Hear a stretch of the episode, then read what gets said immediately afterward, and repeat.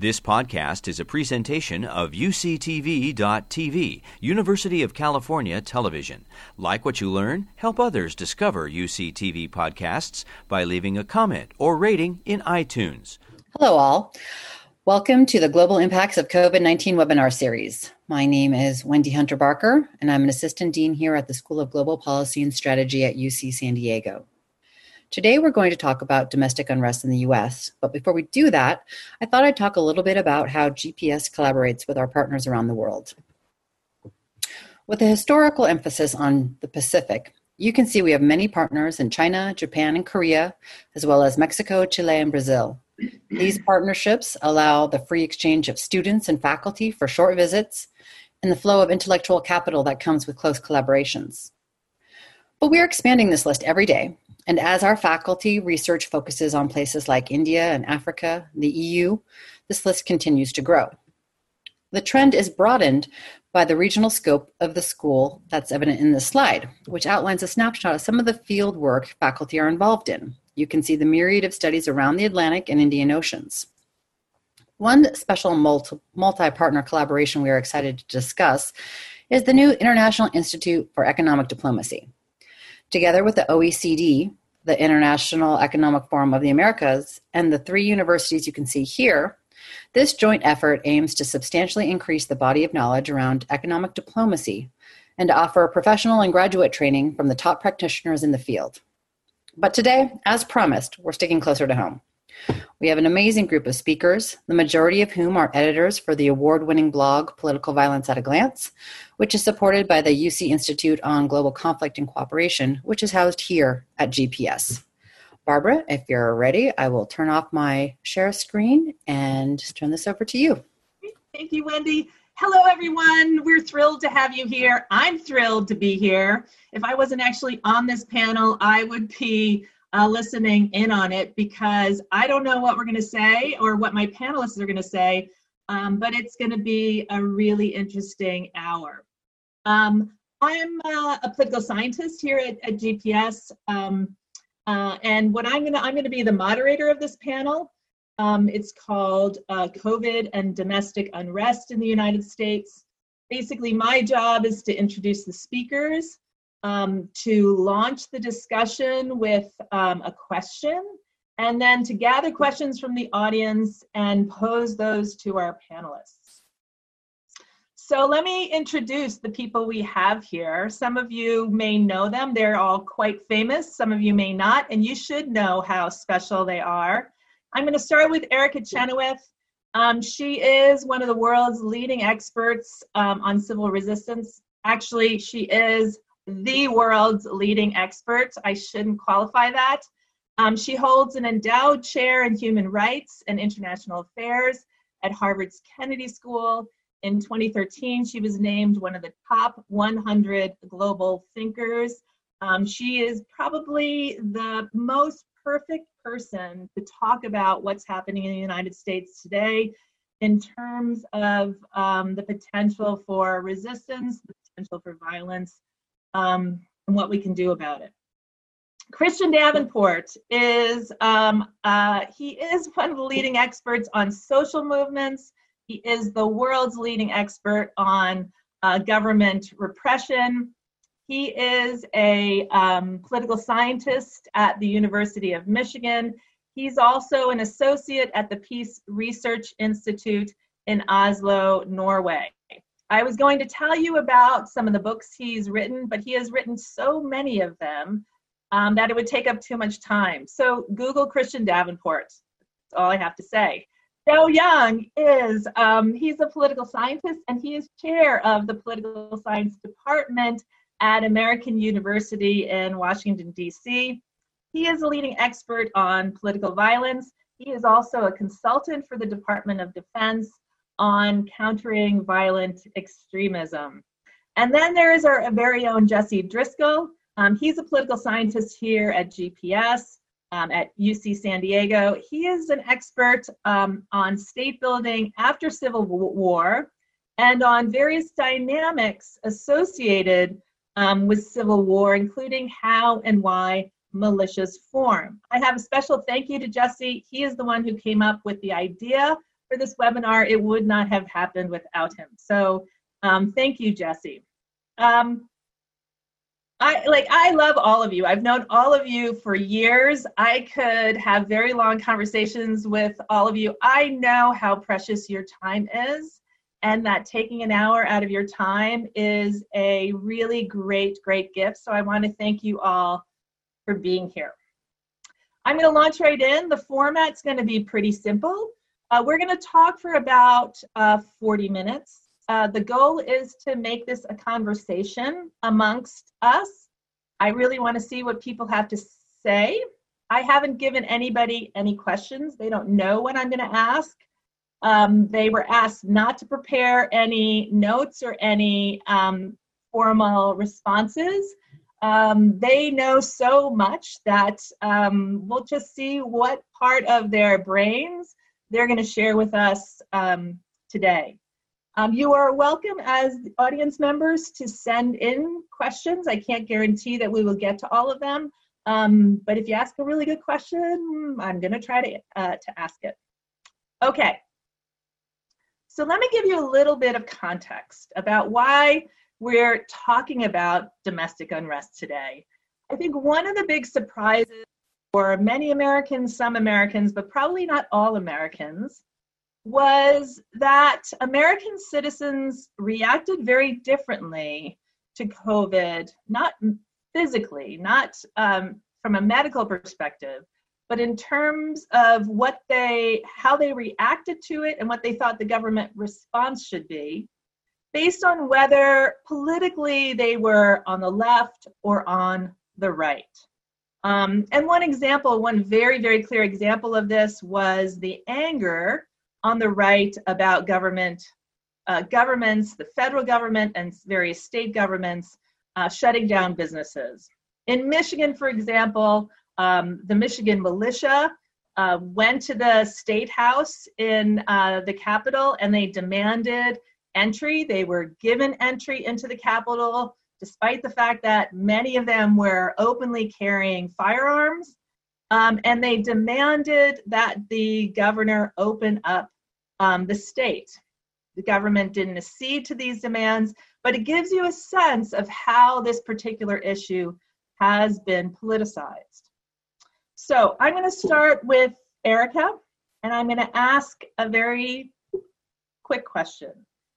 Is what we're seeing, this response, is this a typical type of nonviolent response, nonviolent protest, or are we beginning to see something new emerge? Good question, Barb, and thanks for convening us, and thanks to all of my dear friends and colleagues for being here. Um, so I've been reading this book by Frank Snowden called Epidemics and Society.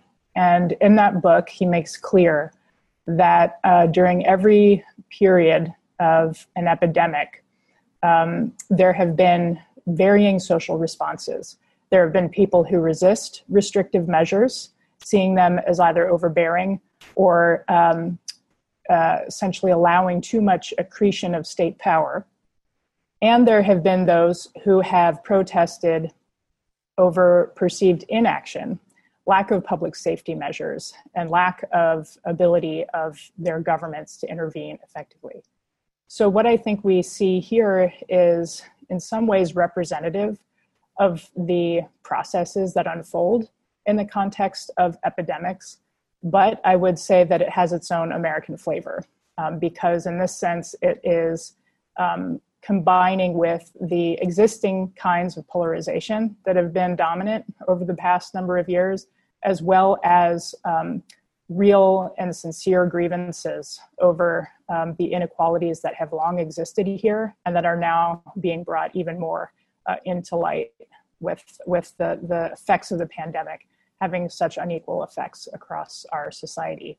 So, um, it, has a, a, a, sense of continuity in terms of the pattern of of uh, protests and counter protests, but it also um, intersects, I think, with some of our own social problems that are unique to our time. Yeah.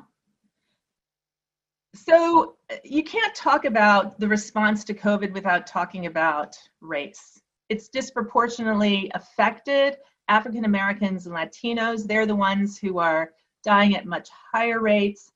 Um, and, and the irony there is that the people who are generally protesting um, are people who come from rural areas where that are less affected by it. They are almost exclusively white. Most of them are male. Um, and so I wanted to ask um, all of you, but I'd love to hear Christian's view on this. To what degree does race play a role?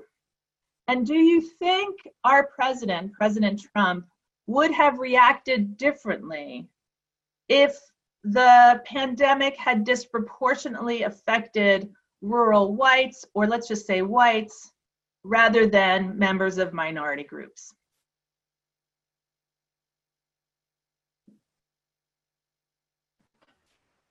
I got something. Uh, I mean, so I'll respond to the black thing second. Um, so, so one, I don't think we can talk about protests without talking about repression. So I, I think those two are intricately connected. So I, I can't kind of like accept the premise of the question. Um, and I don't know that it's nonviolent when people walk around with machine guns, loaded or not. So I, I would question whether or not it's nonviolent. Um, and so um, why aren't you seeing black folk upset and out and protesting in, in larger numbers given the kind of dynamics? Uh, I'd have two answers. One, we're used to dying disproportionately. There's a huge variety of different things that we've been assaulted with, and unfortunately, we break them up. So it's driving while black, running while black, going to the hospital while black. Put that all together, it's suffering from racism and white supremacy. And those are not new. And unfortunately, we're still kind of dealing with that. A new generation has emerged to talk about police violence, but that goes back as well. I've seen reports from the early 1900s where the NAACP was had a report on black violence. So that's that's also kind of similar and comparable in many ways. And so we still see kind of the manifestations of that going on. What I find interesting is your your, your Trump question, right? Would things be different if, if, if it was uh, rural white folks that were dying? I'm like, this gets back and like everybody could chime in with this for uh, you know help me out with the data, but um, it's like um, I don't know that he's got a greater affinity with white working class people or poor white folks than anybody had. I, I thought that it was like it was disproportionately that white people were voting for him, which was kind of like the, the but is he is he more sensitive to them? I don't necessarily think he'd be any more sensitive to that community dying either, given kind of like where he emerges on the kind of uh, capitalist sensitivity spectrum for those that are suffering disproportionately from capitalism. I think that's a, a broader point. Anybody else want to jump in? Yeah, I'll, I'll, I'll take a stab at it. I guess. I mean, I uh, uh, I I think that the the kind of rise of of white working class identity is one of the more discouraging trends of the last of the last five years. I think a lot of people attribute it to Trump, um, and and I I don't think that that's quite right. I think that it's closer to the truth to say that he has really benefited from it. But the idea that um, there are really a lot of people out there who are beginning to see themselves potentially as a class or as a unified group with special interests that ought to be taken seriously. Um, you know, I think a lot gets loaded into white supremacy um, uh, that because of the history of race relations in this country and and the the idea that there's a a large block of people that are at risk of losing their socially privileged dominant position um, uh, and, and and with cause think that that's going to happen and they kind of are projecting the future onto the present. Uh, I, I, think that that's a dynamic that has led to a lot of anxiety and and um, there's obviously a racial dimension to um, the American history of race relations. I don't need to get into it with you guys, but you're um, or to the audience here. I mean, I assume that we're all educated about this stuff, but but but it is discouraging and I, I, I, think that it, it, it, might well be structural and, and, difficult to, to undo. Trump, Trump, I don't think um, if, if, if there were um, different demographics to the death, I think the incompetence of the government response in the opening stages would have been, I think, pretty much the same. Um, and and the um, you know, but the the messaging and the um, uh, the, the kind of institutional response might well be different. It's a, it's a tough counterfactual. We're all just speculating about that. Yeah, Erica? Yeah, just really quick, I wanted to kind of riff off something Christian said too. Um, first of all, I totally agree that just because nobody got killed uh, when Michigan militia members were occupying the state house doesn't mean it wasn't a violent event. It was yeah, definitely here, here. an armed takeover of a public building. Um, and those have been happening with increasing frequency over time in this country, um, not just during the pandemic. And um, since Christian didn't mention it, I just want to call your attention to two of his research works that really help us understand what so many people are now acknowledging on social media and elsewhere about the double standard between how we represent certain events as nonviolent or violent, depending on the race of the people protesting and the race of the people policing them. And um, one of them is by Christian Sarah Soule and I think David Armstrong about it's called Protesting While Black. It's a really important piece that talks about the effects of um, of the race of the, the protesters on the way the public sort of defines and understands the events and the level of repression um, against the protesters. And the other one is with um, Dave Armstrong, I think, and um, and Rose McDermott, which is uh, based on like a survey experiment that that helps us understand that when the protesters are um, black and the police are white, um, that people are overwhelmingly supportive of repression against them, or you know, violent repression, even when the, the uh, black protesters are, are, are using peaceful methods. Um, but that can become more complicated if the protesters are white or if they're mixed in race, in which case the public is much more confused about who's to blame um, and whether to label it as nonviolent or violent. So this also then gives us a little bit of an opening for understanding how important um, uh, it is for white people to stand with uh, black people when they are being assaulted, uh, because it does change the, the way that the public understands and narrates the nature of the conflict. Yeah. So that, Erica, that actually um, brings up a really good point. The protesters are almost exclusively white. Um, they are being given access to the state house. They are um, uh, basically being forgiven by our president. Um, the the way that the government has responded, I'm going to characterize it as perhaps with kid gloves. Kid gloves. Um, what does that mean in terms of of where these this movement goes, the alt right movement goes? Does that mean that it's likely to be sort of steady state? Will that instead accelerate it? Are we more likely to see violence given how the government has responded? Are we less likely to see violence? Um, so these groups are being treated in a very particular way. And is it likely to embolden them, or what effect do you think it's likely to have?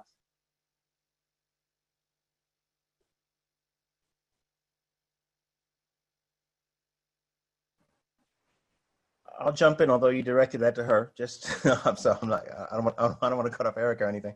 Um, quick response is like um, I, I, seem to be just in objecting to to Barb mode, but um, I'm like uh, I don't know that I would narrow down the protest of these white militias and the open open the economy back up people and say that that's the only contention going on. I think the the crazy response we see of protesters in Minnesota is in part a response of the context of COVID-19. So I think I think it's more like it's contention in America that's affected by this behavior. Um, it's uh, you know people are sick and tired of being sick and tired dynamic times 10 because of all these other kind of like daily kind of problems that they're having. So I think um, both the protest to it and the police response to the protest to it despite not having direct implication, direct connections to, no one was out there saying COVID-19. They're wearing masks, and we've now been living with this for a couple of months. So I think that was kind of embodied within that. So I would definitely, I, I, I think I have a more encompassing view of the contention that is that is relevant for discussion. And notice those are black folk, and then you have white folks a- asking to open up where black folk, black folk clearly wish to open up Latinos, anybody who's living marginally, right, and basically is not generating any cash whatsoever. I'm sure they want to open up as well, and so it's interesting to see exactly how that's getting spun. Um, but um, I kind of wanted to not not re, re, re, recast the discussion, but um, anyone remember Bluestone and Harrison, deindustrialization of America? I'm like, that's the inflection point for me deindustrialization started, a whole bunch of people started losing steady jobs, and then they're just kind of like sitting in the economy and sitting within the nation, and we just kind of let that fester. And that's white, black, Latino, Asian, everybody. But how that got characterized within each community is interesting, and that has manifestations for the lack of interconnectedness that we're seeing now, because not everyone's seeing that as being an inflection point for why we're in the situation where, that we're in, and then exacerbated by COVID. I, I see COVID more as the kind of like um, kind of like grand revealing behind the curtain, kind of like Wizard of Oz kind of thing. Oh, and if you weren't paying attention, whoosh, that's that's what's going on in America. And now we're kind of like looking around, going like, wow, why, why, why everyone's so vulnerable? Um, everyone's living paycheck to paycheck. What's going on? And that I think is that I think is a fascinating moment. But it speaks to which communities we're looking at and which ones we're seeing that are mobilizing, which ones that are not mobilizing. Because I put I put the mutual aid kind of movement actually out there as much, if not more so, than some of this um, um, isolated, contentious things. And I like Erica to speak to the whole thing about like the size of these protests that I've seen. I'm just like, they look kind of small. And then the majority of the population still is kind of like compliant. So I'm just kind of like, um, I'm wondering if the news coverage of it didn't help exacerbate it as well, right? Yeah. Just really quick, I wanted to speak a little bit to some of the the escalation question, and I also want to hear what Joe and Jesse have to say about these too. But um, you know, I, I, can imagine a couple of different processes. The first is a process where um, that Joe has done research on, certainly, where there's state repression, and then against you know what otherwise might be nonviolent protest um, by folks in, in general who are observing social distancing now, but are coming out in key moments to express dissent and, and who will be, you know, potentially repressed, that that can sometimes create escalation effects. Um, and there can be some escalation of violence in those contexts. Um, this is often how civil wars start, actually, as, as the sort of precipitating events are an increase in nonviolent mobilization that's brutally repressed by the state. And then um, there's a small segment of people that think they must take up arms. I don't know that that's the context we're in in this country right now.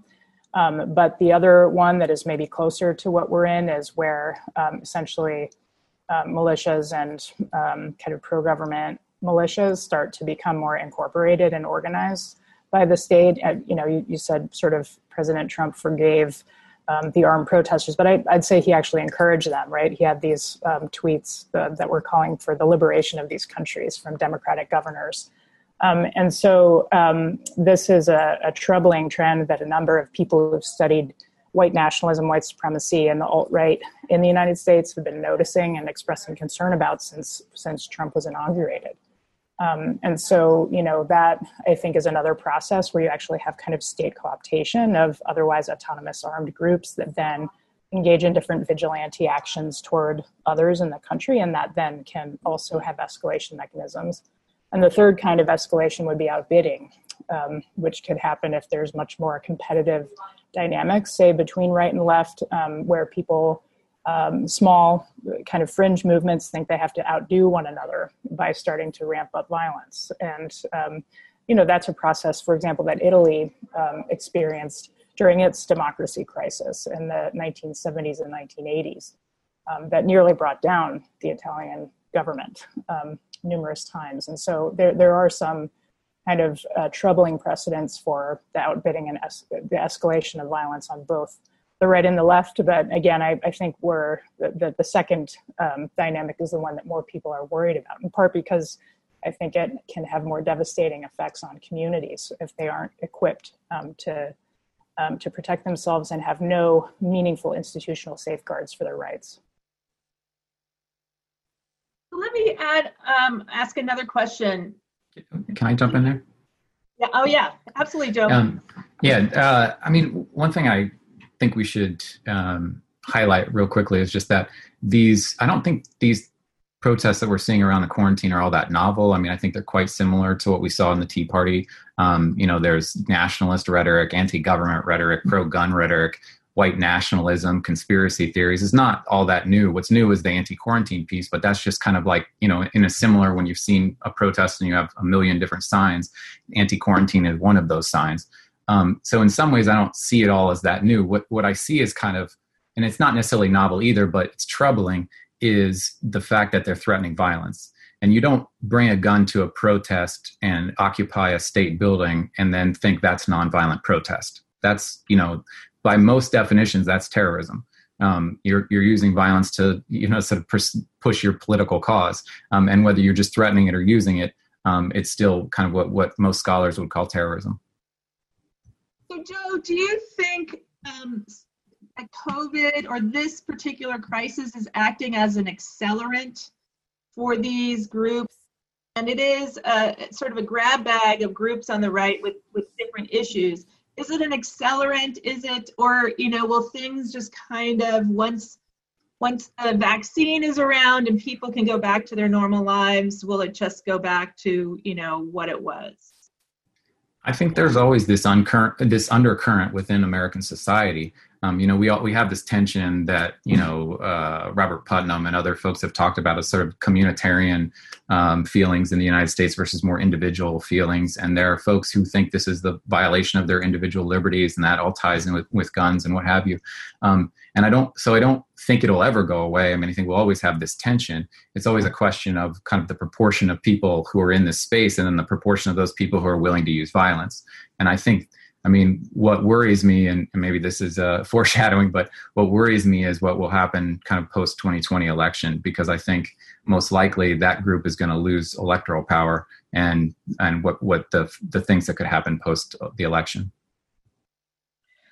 Okay, this is Jesse. Do you think Trump will lose the election? I have no idea, um, and and uh, I do share Joe's anxiety though about regardless of who loses, um, the losers are going to be um, spitting mad, and I think that that's a existential concern for me at this point. To be honest with you, I want to add two points that I think are complementary with everything Joe said, which which I completely agreed with.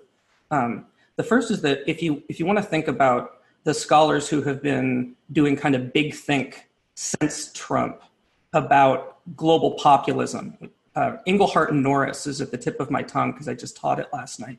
You know, they they draw attention to psychological variables about whether people, you know, all of these arguments about threat perception have cognitive antecedents, right? You know, so do people actually perceive their physical security is threatened and do people perceive their economic security is threatened? We spend a lot of time on the COVID conversation focused on the latter, the physical security, because black bodies are dying, are dropping, or or um, or whatever, you know, when and then are they black bodies or they white bodies? Does it matter? The, the conversation goes in a very predictable direction um, that links in with the police violence conversation and a lot of other things that we're comfortable about. I don't think that many people um, have really gotten their heads around just what a global economic depression is probably going to look like. Um, and if you want to think about the not just the physical security, which you know Inglehart and Norris talk about, but the economic insecurity, which is going to fall in the plate of whoever wins the election leaving aside the anger of the losers, the economic problem of how to handle a tax and transfer system afterwards, um, I, I, think it's just going to be a very difficult redistributive politics problem. And all of the emotions that get poured on top of that are like gasoline on a fire. But the fire is also real, uh, very real. And um, I, I, I think, I don't want to repeat myself, but I think people have these concerns about what is coming in the future, and they're projecting those concerns back onto the present. And so all this sort of slow moving resentment over status hierarchy stuff, that's like a that's that's a glacial speed set of demographic transitions, which I think maybe cause white people anxiety, some white people some anxiety. I, I, I'm not a specialist in this space. But the economic problems are going to be much more short term relative to that. And what are the implications of those economic problems, Jesse? I think a lot of people are going to get kicked out of their homes. Don't you? I, yeah, I think we're going to have a lot of unemployment for a long period of time, and we're going to have um, much deeper poverty here in the United States. Yeah, and it's going to it's going to affect particular subsets of the population in ways that aren't easy to fix. and are fairly easy to predict in advance. Yeah. Yeah. Yeah, if I may, um, what's what's kind of frustrating in many respects is um, that the condition of unemployment itself or worsening economic conditions for folks does not automatically lead to mobilization, right? Because first, individuals are kind of like they're individualizing it, right? I can't get a job because I suck. I can't do this because of my personal situation. So we're very bad with kind of like that collective sense of getting an idea of kind of like why we're in the situations that we're in. Um, Angela Davis had this interesting kind of like comment once where it's just like, um, why are we all upset with people coming to this country when the United States government and the companies associated with it are responsible for devastating the economies in these places that people are coming from? So it's like we have no sense of this kind of like broader system, and thus people can wallow in poverty for quite some time without taking any action. And political scientists seem to be like surprised by it, but like you, you can go to Olson, you can go a bunch of different ways to kind of explain exactly why we don't have the mobilization. But there's this piece on like framing political opportunity structure that was like neglected in this uh, I, for, I forget the volume whatever but um, the whole point was like you could have the political opportunity structure moving in a particular direction but if it's not framed in a way that people are actually understanding it and ready to mobilize around it it doesn't make a difference it's just sitting there latent and so i think we're kind of very much in this context where we're lacking a, an ability and a language to discuss the very economic conditions that people should be mobilizing around. That's why I like the mobile the mobilization of these kind of mutual aid societies. It's just like like people are dying, let's stop it. It's like I don't know what to call it. I don't know what's going on, but I need this, that, this. Now, most people have not heard of a mutual aid organization. Um, that's part because they're called a bunch of different things. And if you say mutual aid, then you're probably making some direct connections to like Kropotkin, which and most people going like, who is that? And so there's all these things that are going on and we're not quite there. But if we can provide a language for people to kind of like understand and aggregate, that would be very helpful because a lot of stuff's going to get worse, but we're not very good at trends. Like, for example, I love kind of the Southern Poverty Law Center, but I'm like, they're so fixed on like giving you what happens this year. Where's the trend? You know, everyone's talking about are things getting worse? It's just like, I don't really want to download each year to piece it back together to then figure out the time series. Help us out.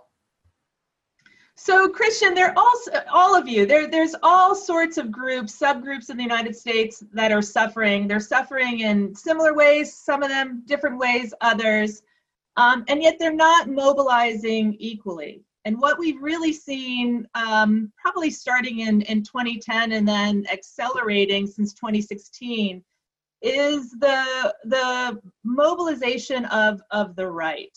So moving forward um, do you anticipate this being met by more mobilization on the left from other groups?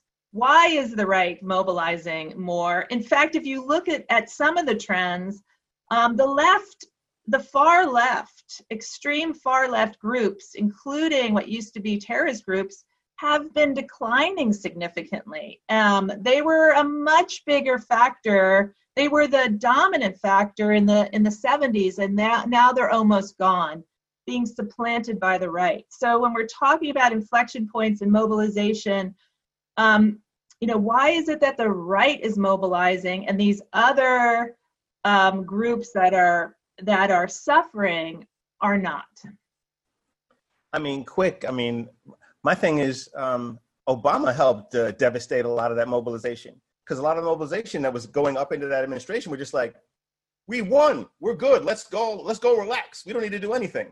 Completely forgetting the like the, the clue from the social movement literature is movements are good for getting things on an agenda. It's not good about talking about what policy looks like. It's not good on monitoring. It's not good in investigatory activities later or prosecution. And so movements need to be connected to these legal institutions and, and to lobby. I mean, all these things are interconnected. And so we're not seeing a movement because we're coming off the heels of eight years of demobilization. And it's hard to gear these things back up. Consider whenever anything happens with black folk, what do you do? They're, they're looking for anyone that was connected to King and okay, who was there? Who was on the balcony? Who was in the movement? And like they have no clue of what's going on. That's when Black Lives Matter came out. They're just like, who are these black people? And they're just like, yeah, there's a bunch of other black people too that are mobilizing. Let's try to learn the new generation.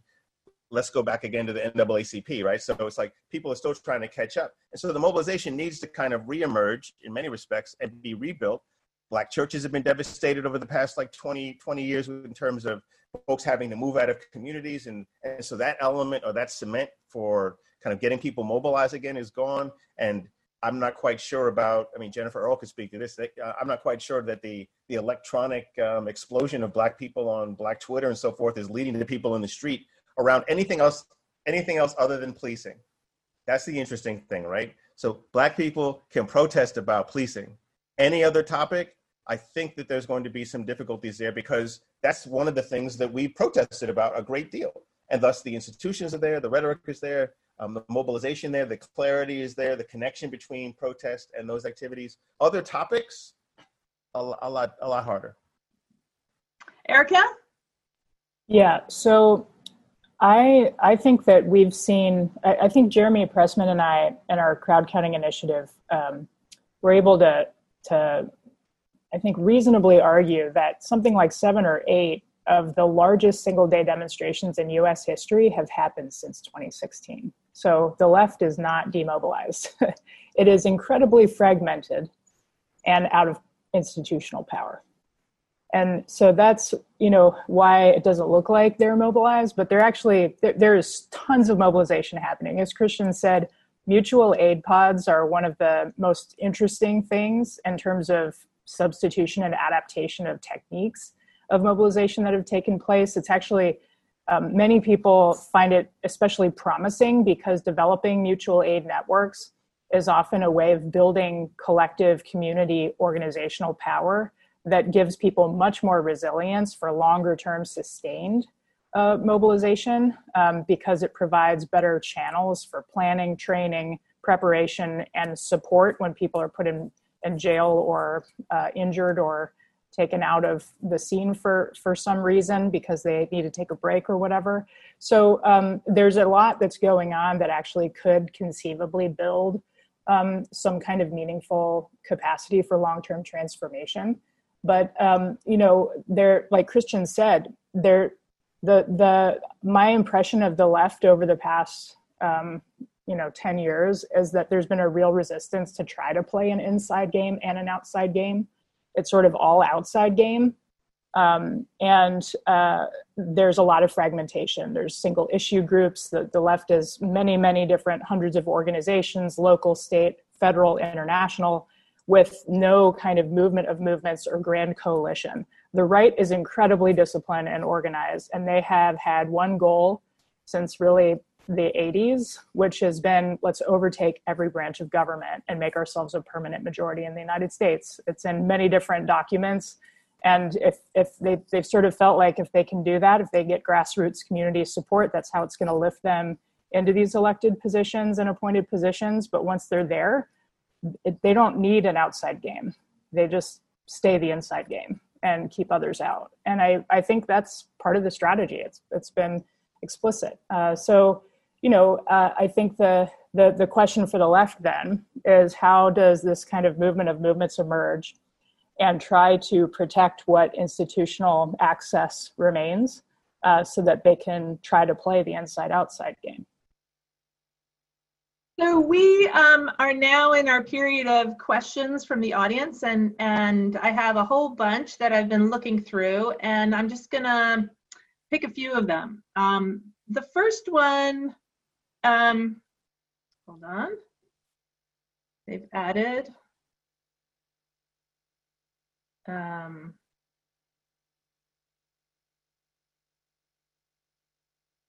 hold on, sorry. Um, I would like to hear any of the panelists speak to longer the longer term potential for unrest once the easy targets for demonstrators' ire, such as statewide stay at home orders, disappear. If unemployment persists, the economy deteriorates further, and easy rallying points like stay at home orders aren't there to focus discontent. What do panel members think the trajectory of domestic unrest will look like?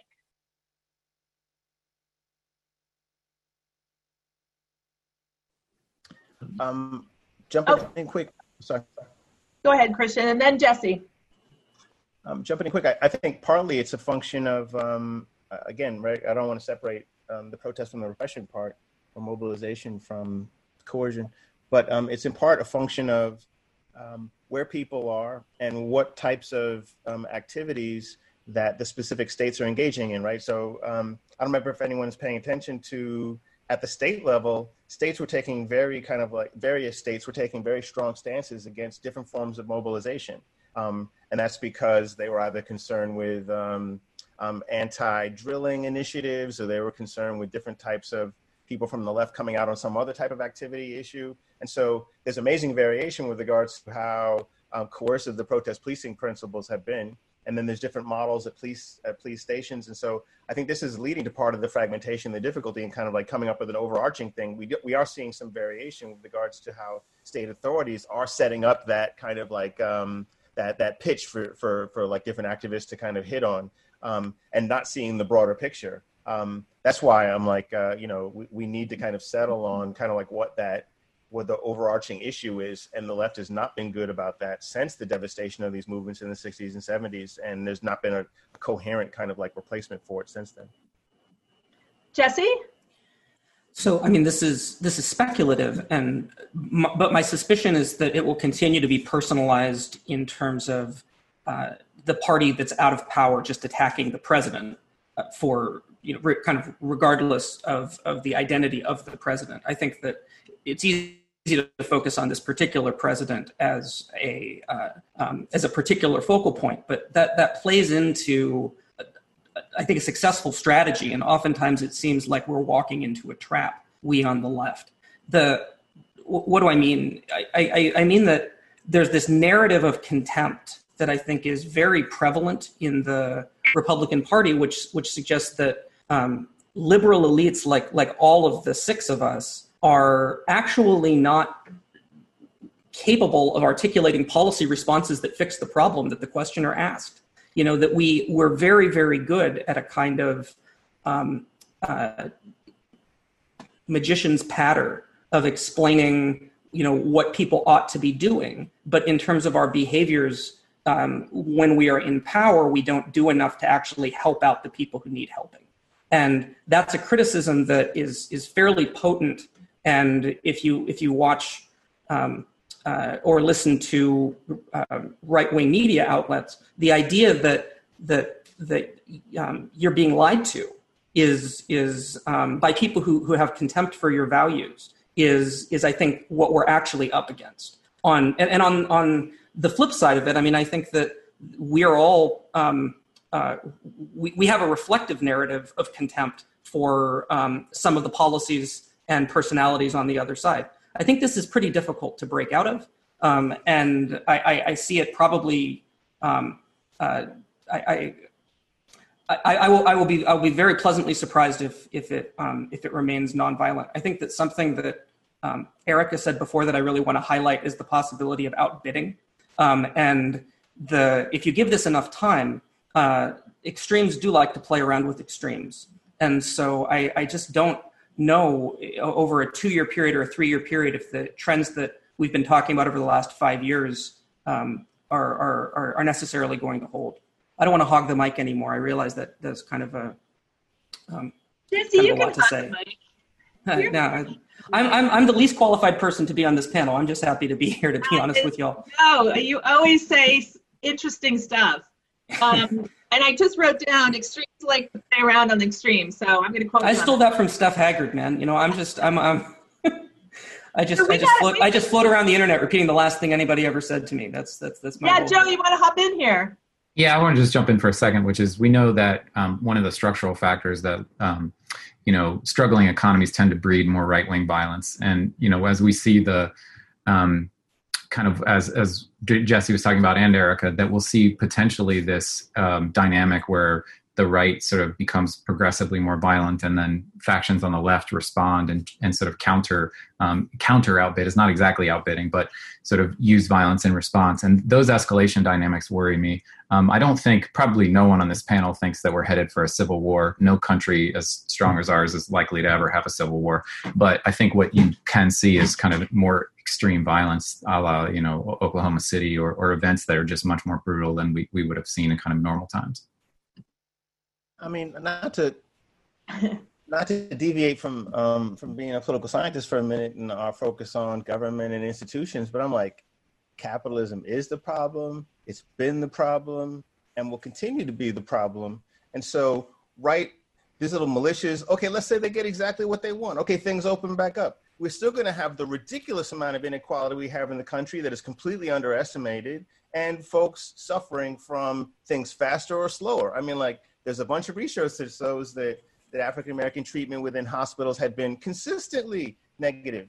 Before before 2008 before this current crisis i'm just like okay they're getting misdiagnosed. They're not diagnosed at all. They're not they're not receiving meds because of perceptions of like you know super strength and all this other craziness right? So we have all these kind of activities that are just being like uh, subject to different um, groups. And so i'm like even if the right did get everything that it wanted which is not clear what that is they're still going to have this fundamental problem of inequality and poverty to deal with and how are they addressing that? And so the left had their shot; they couldn't address it either. So I'm just like, no one's fundamentally getting at what I think is at the core of this thing, which is capitalism is this like screwed over tremendous amount of population, and those folks are not going to like basically recover. They could be distracted, um, and that we could talk about various things and different policies that might affect some things on the margin. But unless we're going to talk about fundamentally how we're going to redistribute some stuff, then these folks are going to suffer and continue to suffer and largely in silence.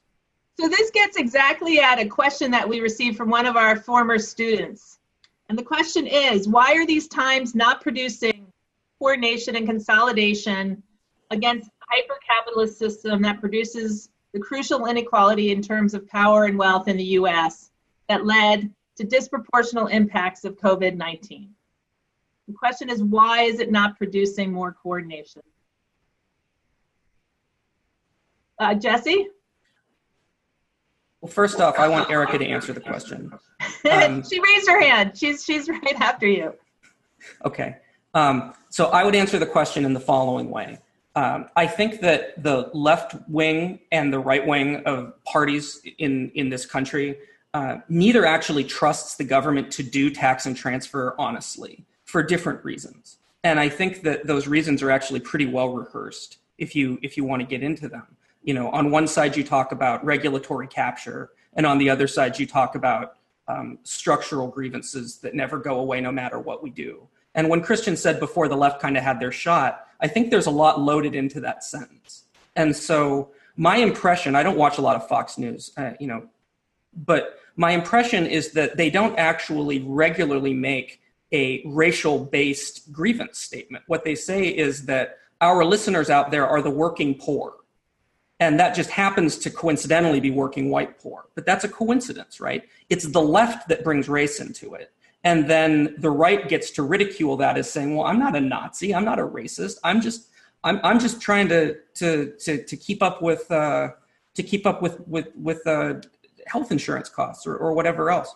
And the the failure of both parties to actually improve the lives of the you know the median income in this country hasn't budged since the 70s. And, and it's hard to know what policy levers we would pull to change that. And that's just leading to a lot of anger. So um, that makes coordination difficult.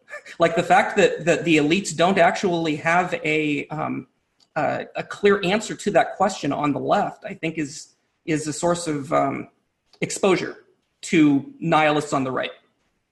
Well, we're hoping Erica has an answer to that. Well, I just want to say um, a couple of things. One is that there has been some um, attempts to reimagine what global economy that would be fair and just might look like uh, over the past 10 years. And uh, in some ways, the Occupy Wall Street uh, actions were a, a, a, sort of confluence of people who wanted to have that conversation. I would argue that global public awareness of inequality as something that is a household conversation almost everywhere now can be attributed to the fact that there was mobilization that was global and that was per- persistent and called attention to these issues in a way that no established political parties or insurgent political parties can ignore. Um, but you also have to be able to imagine what the alternative system is uh, and be able to articulate it with clarity. And um, it's always uh, you, you know it's always not a great day when you're quoting Zizek, but um, he did say something once that I totally agree with, which is that um, we can imagine the end of the world before we can imagine the end of capitalism. We just we we haven't quite put to paper a compelling alternative that solves the problem without creating a more problem on top of it um, that that sort of time hasn't tested yet. And so I think it's in the works. I think that um, you know divide and rule has been the way that working class solidarity has been broken uh, over the past hundred years. Labor organi- labor organizing unions have been busted. They're weaker now than they were. I think there's half as many people in unions today as there were uh, 30 years ago. It, you know, it, it's it's part of the way that the, the system works.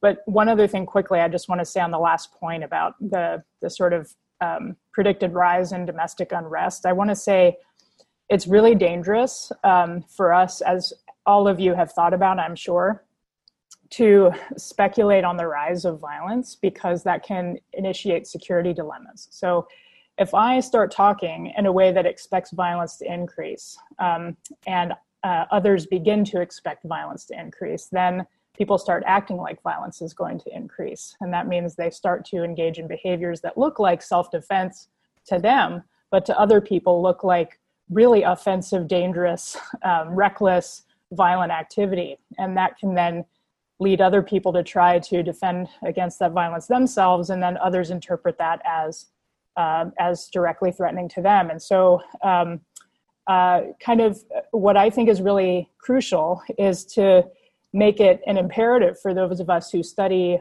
uh, contention uh, to make sure that people are aware of the fact that violence is not the only way that people engage in dissent. There are many other realistic alternatives for how people can push their issues forward collectively and effectively um, without initiating these security dilemmas, even under very difficult conditions. And so, to the extent that those types of alternatives can become more common knowledge, we can break out of security dilemmas. But uh, but not if we only think of violence as the only way people mobilize. So I, I've saved the most important question for last, and it also happens to coincide with one of the questions we've gotten from our uh, participants. Um, and the question is this, this um, could you suggest ways that people and communities can work to de-escalate conflict in this country and polarization and then the related question from one of our uh, listeners was what should donors and philanthropists do?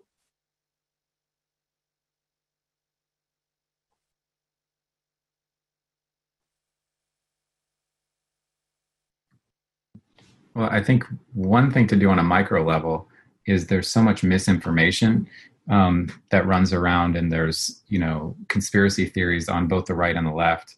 I mean, I spend most of the time at a micro level with my family, uh, just dispelling the things that they're saying, just that are factually inaccurate and are conspiracy theories, and trying to offer them alternative, like, you know, this is fine that you feel this way, but this isn't based on any facts, and here's actual what's going on in the situation.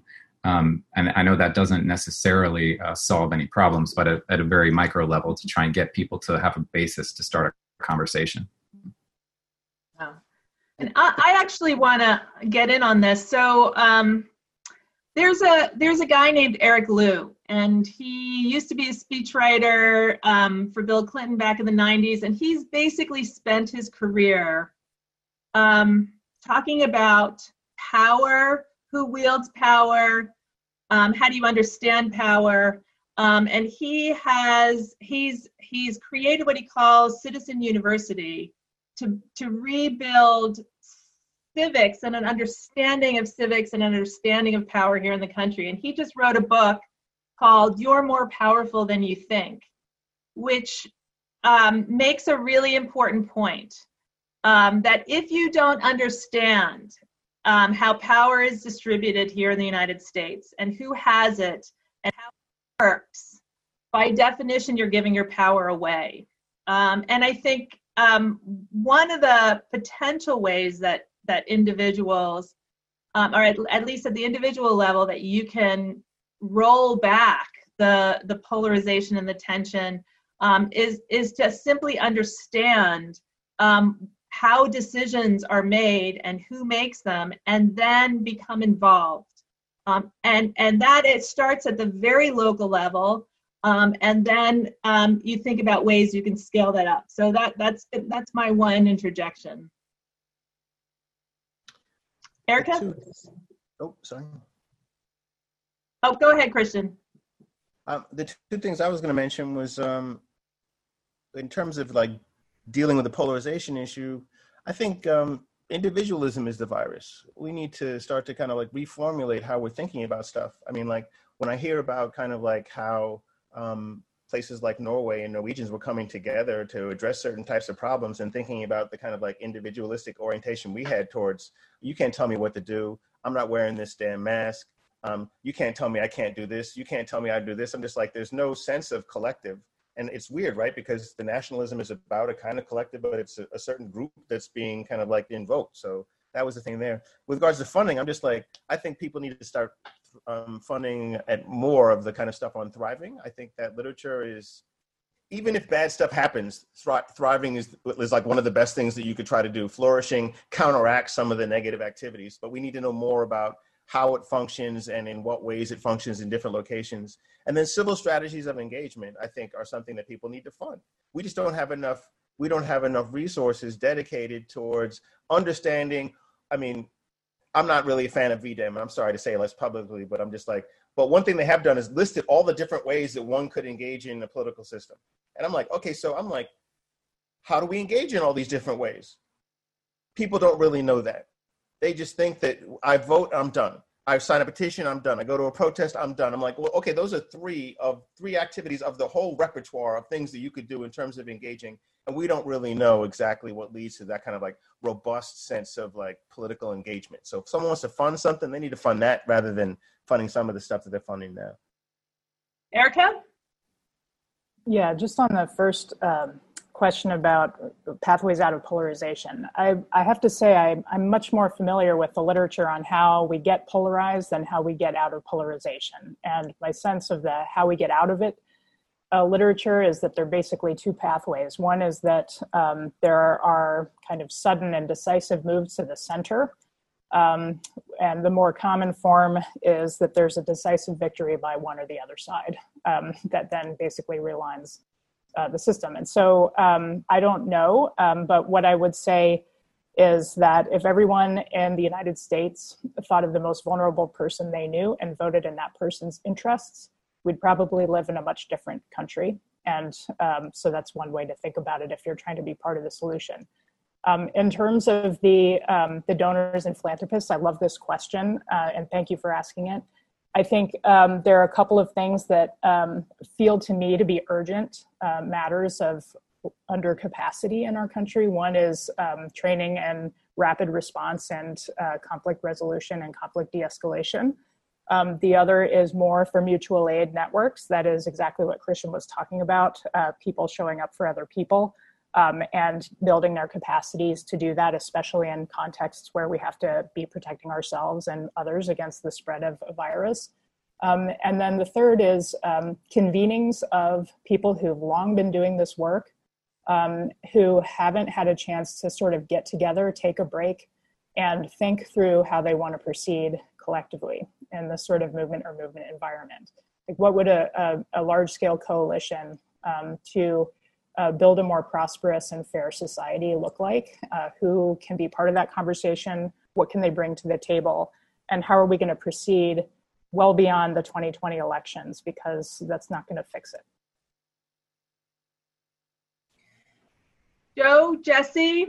Uh, I, I, I, hate to have to follow that, um, but I'll, I'll try. Um, uh, I, I want to echo the call for um, uh, nonviolent uh, intervention first responders, um, the people with particular kind of conflict resolution training who are also in a first responder um, capability. I mean, I think that would be um, uh, a, a, resource for a donor to consider funding.